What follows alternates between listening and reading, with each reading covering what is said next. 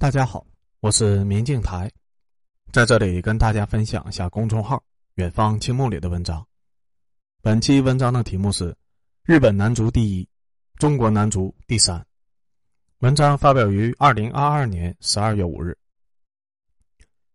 中国男足天天被球迷骂，十年如一日的骂，花样百出的骂，骂的力度之大，甚至让我一度心生同情，产生是不是骂的太狠了之类的想法。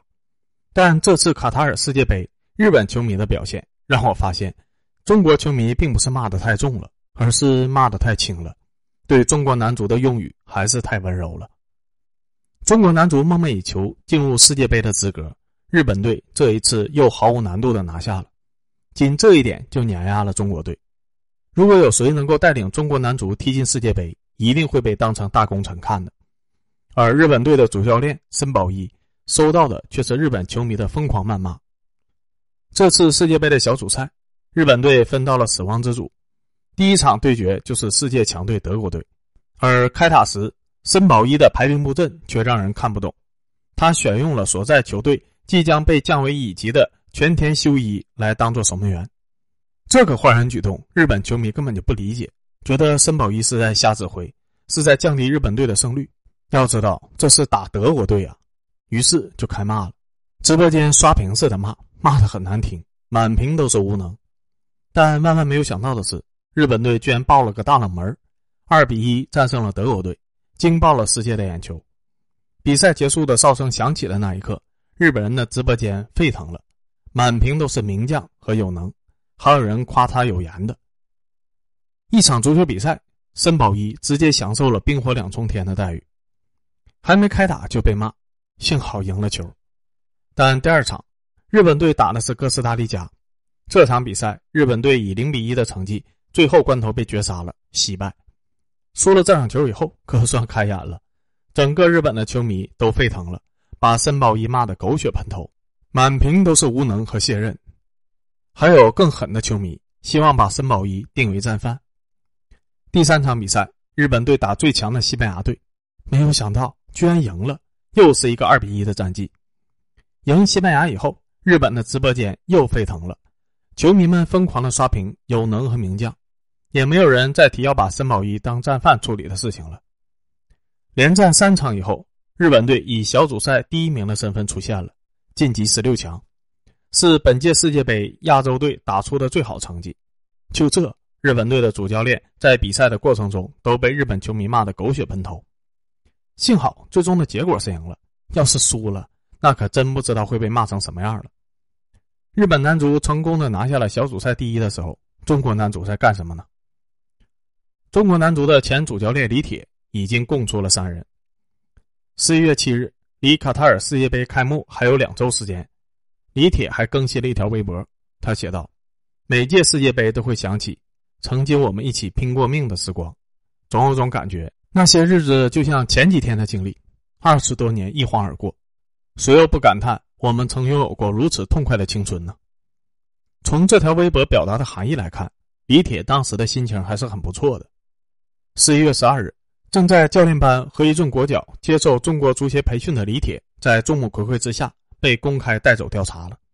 随后，媒体跟进调查。首先被媒体曝光的就是李铁的罪证。全部的罪证，媒体当然不知道，甚至连国家都在调查中。但仅泄露出来的支鳞片爪都已经很惊人了。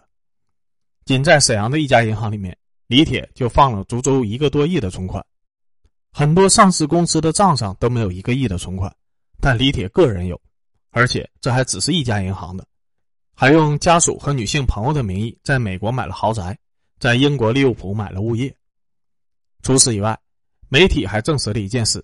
李铁当主帅时，曾经挖来某两百万年薪的球员，他做主给开到了六百万年薪，但条件是该球员要每年固定给李铁三百万，这非常的骇人听闻。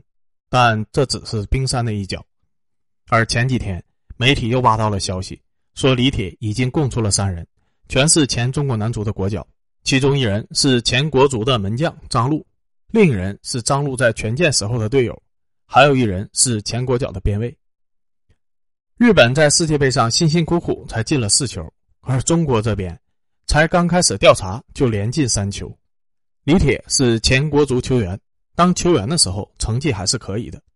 二零一零年，李铁因伤退役，休养一年以后，李铁转型当了助理教练，在广州恒大队辅助名帅里皮，兢兢业业的学习。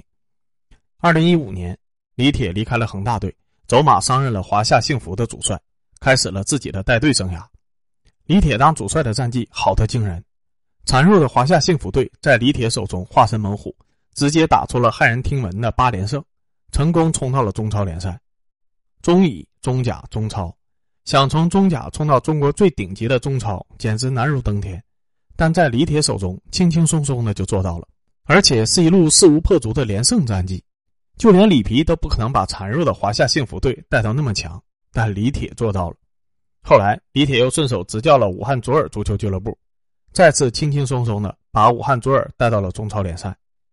别的主帅辛辛苦苦都打不进中超，李铁随随便便就能带球队进去。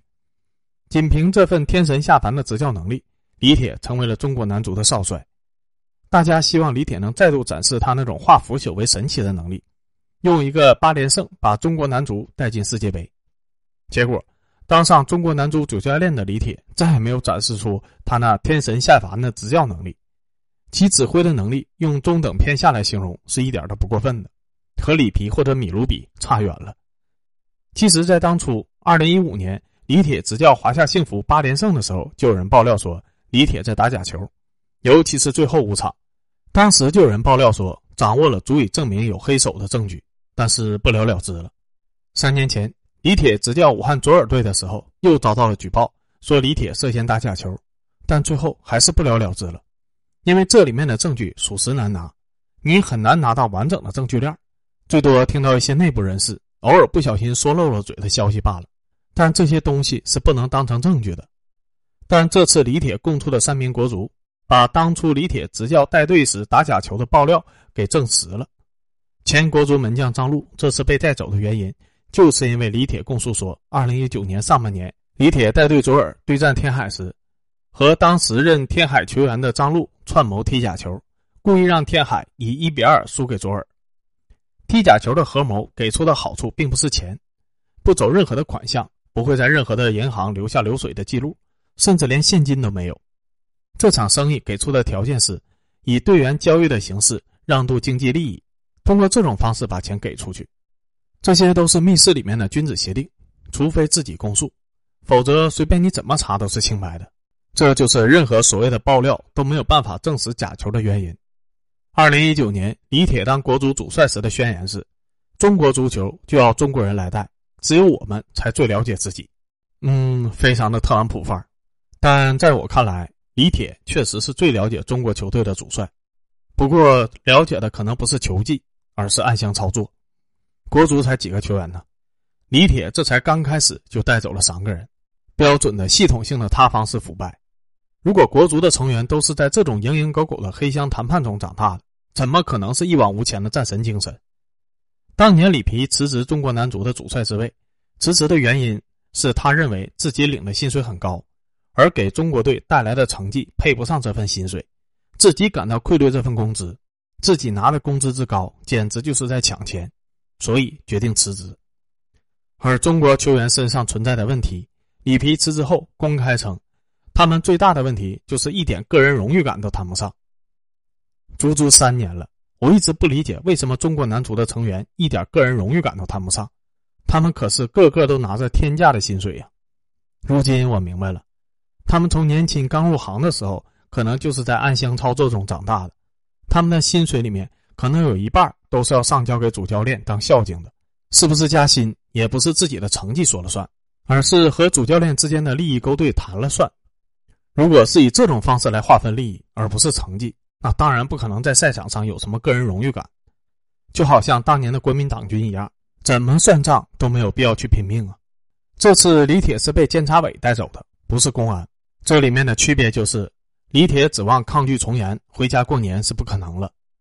老奸巨猾的贪官有太多太多的手段，隐匿财产，手段不知道比李铁高明多少了。很多东西如果贪官本人不说，确实根本就没有人能查实。但监察委手里面用来对付这种情况的办法简直太多了。如果不说就能免罪，那也太小看监察委了。这些年对付巨贪高官的招数，能把李铁查个底儿朝天。仅目前媒体披露出来的那一点点的消息，都能管中窥豹的看出中国足球那惊人到极致的腐败和黑暗。